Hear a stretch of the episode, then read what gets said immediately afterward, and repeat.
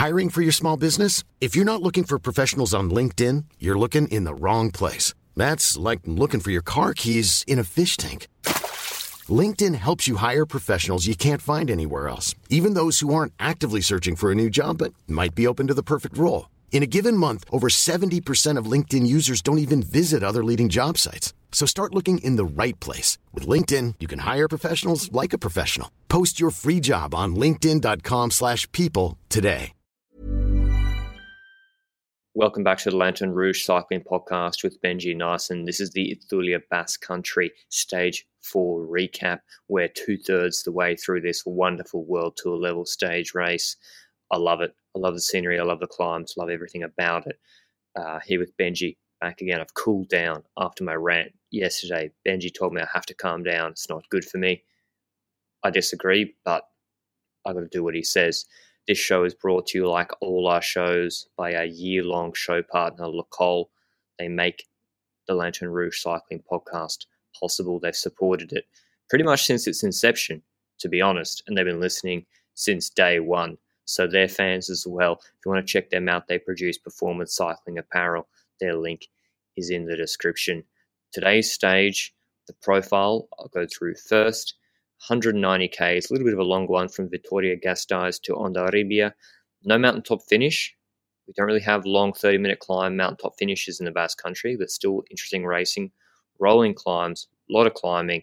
Two main climbs are the Jaizkibel, 8Ks at 5.5%, which is, I mean, nothing too nasty in the Jaizkibel, to be honest. Large group would still be there afterwards. The main one, crests with 23Ks to go, a false crest, as I said yesterday, then up and down downhill with plenty of places to attack. The main climb is the earlier elites climb, 4Ks at 10.5%, with pretty much steep the whole way. Some 500 meter sections of 13%, starters 11%. It's nasty. And then they have, as I said, 23k to the finish and maybe an 8k flat run into the line. So there would be attacks. We knew that the GC standings before the stage started. Roglic leading GC, Pogacar second, 20 seconds behind. His teammate on UAE Team Emirates, McNulty the young American, on 30 seconds in third. Yates on 39, Valverde on 50. So UAE got the 1 2. Vingegaard for Jumbo Visma was at 54 in sixth. That's the GC standings. Benji, this sort of stage, do we see stages like this designed in the Tour de France, or we see it in the Giro and the Vuelta, but do you think there's an opportunity to have stages like this in the Tour de France, or do we already have them in stage nine last year? Yeah, I think that's a perfect example. Polarin, stage nine last year, was the one. I think they should be a bit more in these types of grand tours because they make for some interesting tactical decisions from teams, and we'll see that throughout the day today as well. And uh, we're going to dive right into them in a second here. But I really like these types of parcours because it also reminds me of a Giro. I can't remember which one, either the one that Dumoulin won or the year after, where Dumoulin was in the second group after a climb and he had to pace back on the flat section afterwards and something like that. And that makes from for interesting race dynamics and decisions by teams that have multiple riders in those in those groups. So uh, yeah, I was hoping a lot, but also the fact that that the Jaizkibel climb, I think that's the one from San Sebastian, right? I kind of remember it vaguely. I believe so. The name is very familiar to me, but I have memory problems. The stage played out with a not a particularly strong break. It eventually kept getting whittled down on the climbs. The two remnants of the break were Ben O'Connor, you'll remember from the Giro stage win for NTT last year on a one year deal at Azure Desert Citroën now. He was in the break with Trek rider uh, Lopez, Juan Pedro Lopez, maybe small diminutive Trek rider, good descender. Dropped O'Connor on a few descents, particularly the one off the Jaizkibel. Dropped him, nearly caused O'Connor to crash, like Sivakov did behind Alaphilippe last year and they were getting reeled in by a lot of teams working again. Yumbo weren't working. They didn't really need to. No one to threaten the break. Makes perfect sense. Bike exchange are working. Uh, for Chaves, who else is working? UAE actually. The main the main drive into the breakaway that brought it back very quickly on the base of that last climb. Lopez just got to the early slopes before he got caught. Was UAE. They sidled up to the front with a pretty strong show. Hirschi on the front, had McNulty in the blue jersey and then Pogacar in that red jersey, uh, a little bit behind him. They start the climb. Pogacar and McNulty, they played it perfectly, UAE Team Emirates, but we'll get to that in a second. But yeah, they were pacing with Hirschi or someone else, and then they pulled off Landa in the drops, attacking very, very early. Like probably too early. Sorry, Bahrain Victorious have been doing a lot of work. They've been doing a lot of work to on this stage. He attacks Chaves, attacks trying to bridge across to him. Jumbo Visma and the other GC contenders, they're so far back on GC. Chaves is like at two minutes, not too fast, letting them go, letting them hang. And it was actually Brandon McNulty. Did you think he had it in him, Benji, to attack on a climb like this, ride past Chaves, go on the front with Landa, pretty much be dropping Landa off the wheel on supposedly his terrain and putting Yumbo on a lo- under a lot of pressure. At the start of the week, definitely not. I think uh, that changed a little bit after stage three, where he got uh, dropped and lost only 18 seconds on a similar uh, finish to these climbs. And this is obviously not the last climb, so it does offer an opportunity for someone like that to attack while not everybody in the group behind is going to start chasing him. And when it comes to McNulty, I think that he's proving once more that he's getting better at climbing. And I didn't anticipate that from his previous performances before this Itzulia Basque Country started because his climbing was good, but it was not on a level where he could compete with the big guns. It's still not on a level where he can compete with the big guns, but it's good enough so that he can anticipate moves by the big guns. And that's kind of what he did today, but not necessarily to anticipate, but more to put pressure onto the uh, on the Umbo people. And when it comes to Jumbo in that second group, I think we had Tolhoek hanging on quite a bit, but eventually he dropped and it left the two that you expected the entire week already um, in that group, and that was Vingegaard still, and also obviously Roglic as well. So that duo seems to be uh, the strongest two riders in that team.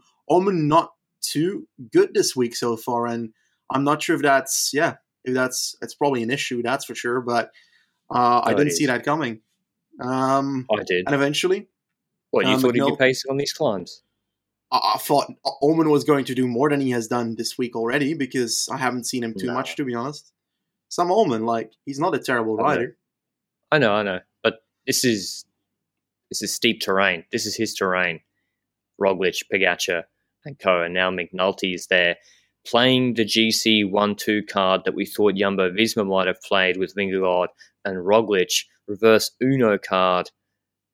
UAE sending McNulty up the road, putting a lot of pressure on the on Jumbo Visma, and they responded to it.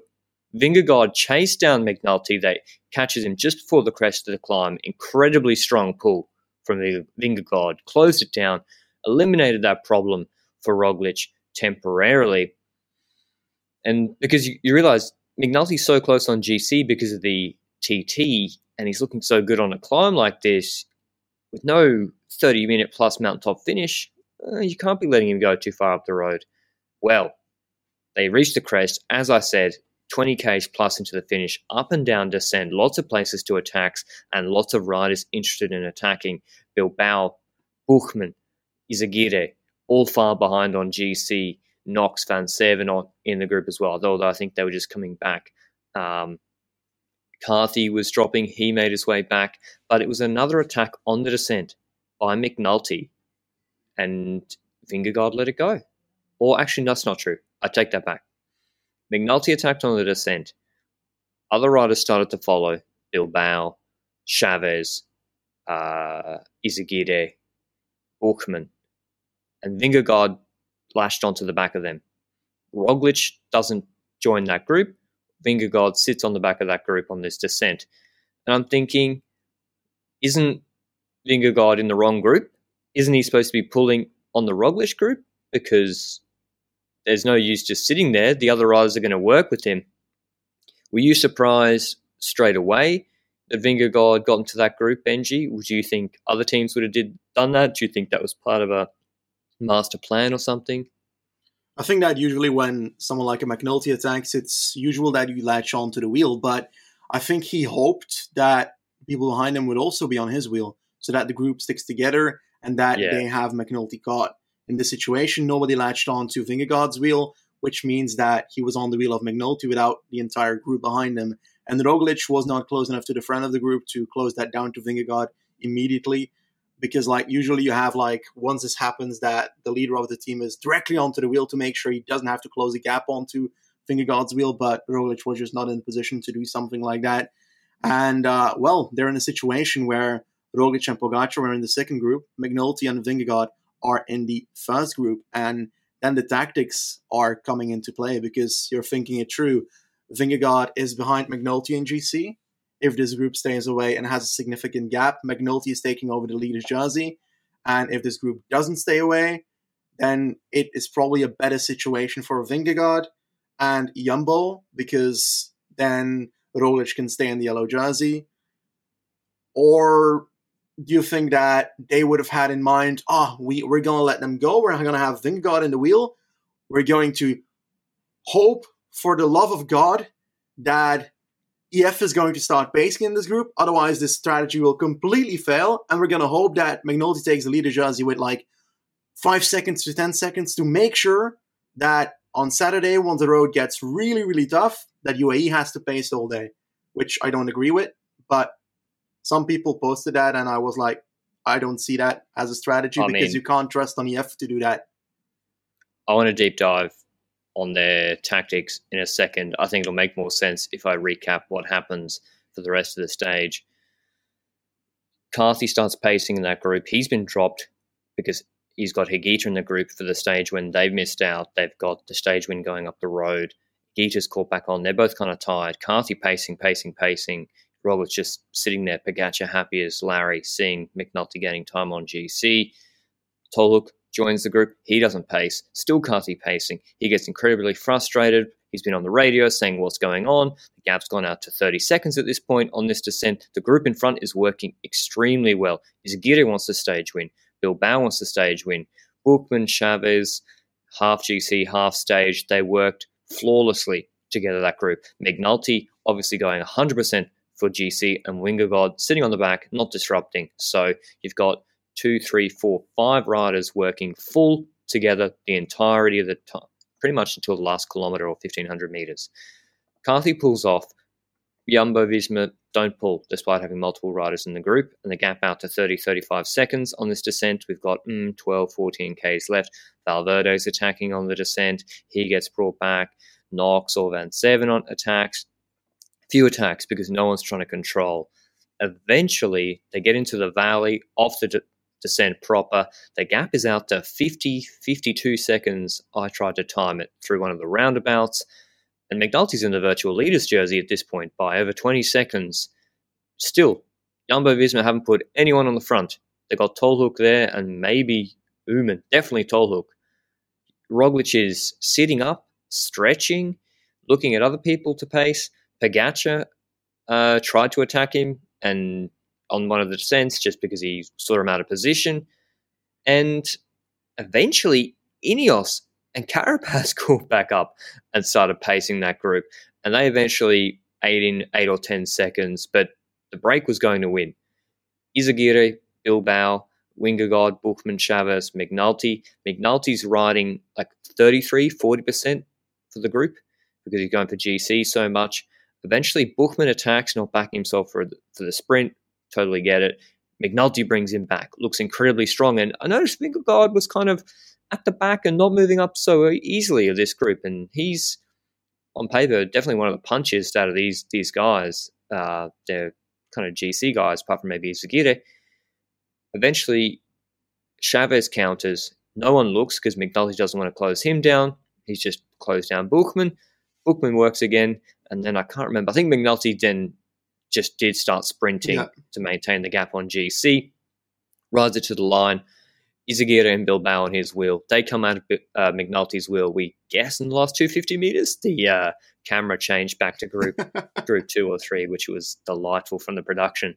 And uh, we saw a, a photo finish. It just come back to a photo finish between Izagirre and Bilbao. And Izagirre just won second win for Astana in a matter of two or three days. They must be very excited. Ahead of Bilbao, second. Good work from him today, and Bahrain victorious too. McNulty third. taking the four bonus seconds. Vingegaard fourth, Buchmann fifth, Chaves sixth on two seconds, and then the group behind.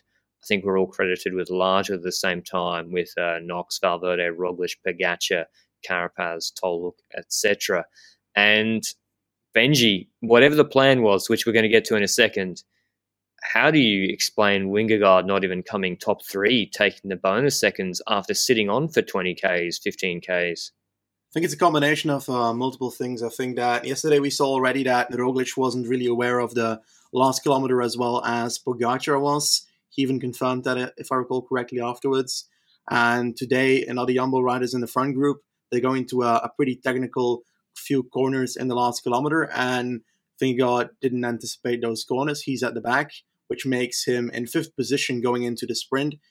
And if you're in that position going into the last 150 meters, then it's going to be impossible to win. But also, I don't think he had it in him today. I think that he rode amazing all day, but towards the end, it probably was done for him. He uh, he can be proud of himself though. What a ride! Yeah, I mean, Vingegaard, he closed it down on the climb, looked really good there. McNulty, incredibly strong. And this is where we'll get into the question you asked me, Benji. McNulty now goes into the leader's jersey 23 seconds ahead of Roglic. Vingegaard is third. Bilbao's actually fourth. Vingegaard's third on 28. Bilbao's fourth on 36. Pogacar fifth on 43 seconds. The distance between Pogacar and Roglic of 20 has not changed. All that's happened now is McNulty has leapfrogged Roglic and Vingegaard has leapfrogged Pogacar. That's pretty much the main movement of note, as well as Bilbao being in there. So I'm going to play devil's advocate and try and defend Jumbo Visma for a little bit. We got maybe a sprinty day tomorrow. Stage six, the last stage. Paris had the leader's jersey, didn't work out well. Maybe they don't want the leader's jersey. They want to give it up so they can be aggressive with Jonas and Roglic on stage six. Roglic did well on this finish in the Vuelta last year, and they didn't want to ride full at the end of this stage. They also knew that they probably weren't bringing back the Rog- uh, the Izagirre group with McNulty, even if they did have Vingegaard pacing in the Roglic group because he was tired after the climb. That's all fine but it makes no sense that you have Tolhoek in the group sitting up when the gap is at 52 seconds. There is no need to be giving McNulty three seconds. It's only when Ineos came from behind and we're like, what the fuck? And started pacing with Carapaz, chasing it down, that Tolhoek and Jumbo Visma eventually started to pace. And also, pace, Roglic can pace as well. I mean, Pogacar, is he going to attack him on the flat section there? I doubt it. So that's what makes no sense. And it's a lot of the times they'll sometimes say they have a strategy and then you work through it, three quarters of it makes sense, and then the last quarter makes no sense. You're like, yeah. hang on, if that's the plan, then don't you want to give McNulty 25, 30, and you still want to limit limit that gap? So, but yeah, do you have harsher words, Benji, do you think I'm giving them too much credit, or yeah, I think you uh, are. Yeah, I think you're giving yeah. them too much credit because the entire situation, from the point that Vingegaard was in the first group, the gap started going out, and it was Carthy that took over in the group for Higuita, started pacing for EF Education first. If Carthy did not take over to get there, then the gap would have been more than 52 seconds. Would have been like 130 or something. And then, yeah. what are you going to do? McNulty's in the lead with a minute then. I don't think he's going to lose a minute in the next three days. So yeah. I think um, the entire, in hindsight, thought of, oh, they did it to put Roglic not in the leader's jersey for the next couple of days. I don't believe because, well, if that was the case, then their strategy totally, totally laid upon every other team doing the work in the chasing. And if you have a strategy, you can't base that off what you think other teams are going to do completely because then you're not well, especially when there. Landers got Bilbao up up there. Astana got Izagirre up there. Bora got Buchmann up there. It's not like you got just McNulty and the other teams are going to work with, you know, Valverde, no one worked with him. Yep. That's why he attacked trying to bridge it. and solo bridging 45, 50 seconds at the end of a stage like that, not going to do it. So my actual view is UA absolutely played Jumbo Visma, and it's a great, great outcome for UAE. They improve McNulty. They put the onus on Roglic now to be aggressive. Let's talk about, well, first tomorrow's stage. Tomorrow's stage is one of the one for the sprinters theoretically. it's uh, if you can call it that. I mean, Daryl Impey looked pretty good today, uh, but tomorrow's stage is a little bit easier than today. I'm trying to get trying to rig it up, Benji. My internet's failing me here. All right, we got it up. the profile, if you can bear with me. Oh, here we go. All right. Hondarribia to Ondarroa, Ondarroa. 158 Ks, two climbs, 2.6 Ks at 6.5%, and 5 Ks at 4.7%. Crest, mm, 28 Ks from the finish. So, a few rollers into the finish, like 600 meters at 7%, 500 meters at 4.5%. Impey, Magnus Cort type operators for tomorrow, one would think, if not a breakaway. Depends on whether ISU want to pace. They seem to have the appetite for it. But stage six is the one that everyone's been talking about that's saying that, you know, Jumbo Visma, this is all part of some master plan to have UAE have to defend on an undefendable stage six. Yeah. Because, you know, Roglic is wearing the leader's jersey in Paris stage eight and going into Planche de Belfi TT. So wearing the leader's jersey and having a time advantage, it's actually, it's not an advantage, apparently. That's what people are telling me. But there's 111 Ks, hard stage. We've got 5 Ks at 7%, 10 Ks at 5.6% in the middle of the stage with 50 Ks to go, maybe 40, yeah, about 45 Ks to go. They've got a 5K climb at 9.5%, short valley of about 15 Ks, then a nasty climb with some steep sections of 3.3 Ks at 7%, and then the final climb to Arrate, 4.6 Ks at 8.7%, then a little ridge line, then the short descent into the finish. I think it's the same one that Roglic won in Vuelta Stage 1. That stage, Benji, do you even think that's hard enough to definitely put 25 seconds into McNulty if you're Roglic? I think that there's definitely an option to do so. I don't think it's not possible. I don't think it's going to be easy. I um, I think he's going to have to go pretty offensive, or he's going to have to depend on a sneaky move the same way that UAE did today with McNulty, but with Vingegaard for Jumbo. But obviously, UAE is going to respond to that. And like when talking about controlling the stage, we often hear that term controlling the stage. The leader is going to control the stage, his team is going to control the stage. But you got to keep in mind that it is not that easy to call that a strategy from far out because when it comes to this stage, it starts off with a with a bit of a climb. This stage six, which means that it's likely going to be a, a stage where a lot of people try to go in the breakaway because that's what those climbs at the start of the stage offer. It means that UAE will need to be at the front of the group to see, oh, who can get in the breakaway, but so will Jumbo as well, you know, because what are they going to do? Just sit up if if somebody uh, crazy goes off that is not UAE. But on paper, UAE is going to control the start of the stage, see who goes into the breakaway, check whether they need to change that at the start or not. And I think when it comes to the uh, stage being 111 kilometers to go, it is going to offer Jumbo a bit of peace. But the problem with that is, who is it going to offer peace to on Jumbo? Hofstede is not going to get over two or three climbs here. I don't see. Is it Pfingsten also in the team? I don't think he's going to get yes. over every climb. Sam Oomen hasn't been showing himself too much the last couple of days, so I don't believe that he's going to be moving the biggest of needles on this stage six. A Tolhoek, it's probably going to save him a tiny bit, but he wouldn't be doing the pacing anyway if Jumbo had to control the stage. So it's not like he would have been in a less relaxed position than he will probably be this time around.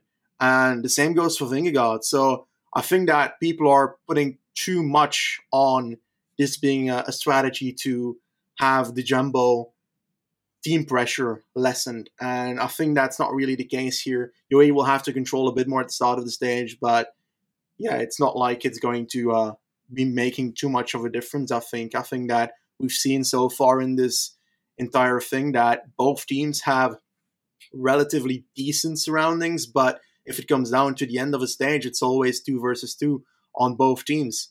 And that is Vingegaard and Roglic versus McNulty and Pogacar. And in the end of stage six, it's likely go- going to be the same. And it's going to be interesting how they play it out, though, because now Vingegaard can try and do some attacks. Roglic will need to attack if he wants to make the move and do it for himself. McNulty is now ahead, so I'm guessing that Pogacar won't be doing the attacks because otherwise he's going to put pressure on McNulty. And Pogacar will just have to sit up on Roglic's wheel, hope that Roglic doesn't gain 25 seconds. And if the gap come, becomes too much, like 30 seconds or something, then he's going to start attacking Roglic, I think. So it's going to be somewhat of a play like that, I think, because otherwise you're going to have a situation where Pogacar drops his own teammate if he if he starts playing offensively on that sixth stage. So yeah, Jumbo's move, and if Jumbo can drop McNulty, then Pogacar will have to decide when to attack at the right moment, and yeah, that's going to be a very curious thing to watch. I think. So Jumbo drop McNulty. What are they going to do? Pace with who for thirty k's? 40 Ks. Like, it makes no yeah. sense to have given him that much time. Um, but like, if you. And again, he was six seconds ahead. Yeah. Then you're like, oh, well, Roglic might yeah. take bonus seconds tomorrow. Roglic probably come top three tomorrow, to be honest. Like, the sprinting field is so shallow here, and there's some Breakaway. before. Peter Sculling. Yeah. I mean, maybe, but like, Roglic probably be up there top three in the stage normally on stage six, but it's even 23 seconds, putting a lot more pressure on yourself than uh, being in the leader's jersey and having yeah. to respond. And it, yeah, it would have been much more as well if the other teams weren't there pacing in that second group. Like EF started pacing, that that changed a lot. I think that EF is going to receive a bouquet of flowers by Jumbo tonight because otherwise the gap would have been so much more. McCarthy eventually and, was like, "Why uh, am I doing this?" He was on the radio, like, "What? Am, what am I doing?" Higuita GC man, he's like super close now. yeah. Oh, it's it's kind of funny because like Higuita's nowhere near GC, so I've got no clue. yeah, it's uh. Let us know in the comments if you're watching on YouTube, and don't say 2020 hindsight. Benji tweeted about this. I was in Discord all about this. We were like, "What are they doing?" And I just want to remind everybody: if Chris Froome 2015 Chris Froome's on a, in the leader's jersey of the Tour de France, leading by 23 seconds, or even a one week stage race. He's got Geraint Thomas on his team, say, or fifth on GC. You think he lets Thomas go into the group group one and not pace through him behind in the last 15 Ks and they just sit up? No, don't. I can't imagine it. Now, if someone can show me a race where that's happened, I'll apologise to Jumbo Visma directly with a handwritten letter. But till that happens, Benji and I are a bit clueless about what happened uh, today. Maybe they're just trying things for the tour, but I think it's better to try things that make sense than things that don't make sense personally. Uh, other than that, any other McNulty Benji? I guess we've already been saying it for this week, so we don't need to say anything for too long. But as I said, 20 sub 20 minute climbs. The Watts per kilo and the TT performances show that he should have been doing better on these climbs, and he's showing that this week really showing out the uh, UAE being that second threat. And uh, I think he's got to go to the tour. Mm, I believe he should as well, but it's looks like it's not happening. I don't think they can really. Can they change it now? Is, is it too close to, to the Giro to mix up programs? Because I would just drop Hirschi to to the Vuelta. Oh, he should be fine for the tour as well. He yeah, probably, but like still, uh, I want take instead of Majka. Yeah, certainly. And the thing is, like, not even that. We were expecting that Trentin would also be in the Tour de France team with his transfer and so forth, but he's also not looking to go to the Giro nor the Tour. He's uh, destined oh, really? for the Vuelta apparently, which which is right. just so like UAE is in a luxury positions when it comes to riders, but they're also in, in a position where the two transfers that they made at the end of last season might not even be that useful. right. I mean, yeah. I don't know. It's a bit early to talk about the tour. We'll save that for a later time. We hope you enjoyed this recap of the Basque Country Stage 4. Very exciting race. Tomorrow, not expecting any GC action. Breakaway for Shelling, like Benji said, or uh, Honore, or even Honore from a sprint from a group with Magnus Cort, Roglic, and Magnus Cort, Dion Smith, yep. and uh, Impey. That's all from us. We'll see you tomorrow. Ciao. Mom deserves the best, and there's no better place to shop for Mother's Day than Whole Foods Market. They're your destination for unbeatable savings, from premium gifts to show-stopping flowers and irresistible desserts. Start by saving 33% with Prime on all body care and candles. Then get a 15-stem bunch of tulips for just $9.99 each with Prime. Round out Mom's menu with festive rosé, irresistible berry chantilly cake, and more special treats. Come celebrate Mother's Day at Whole Foods Market.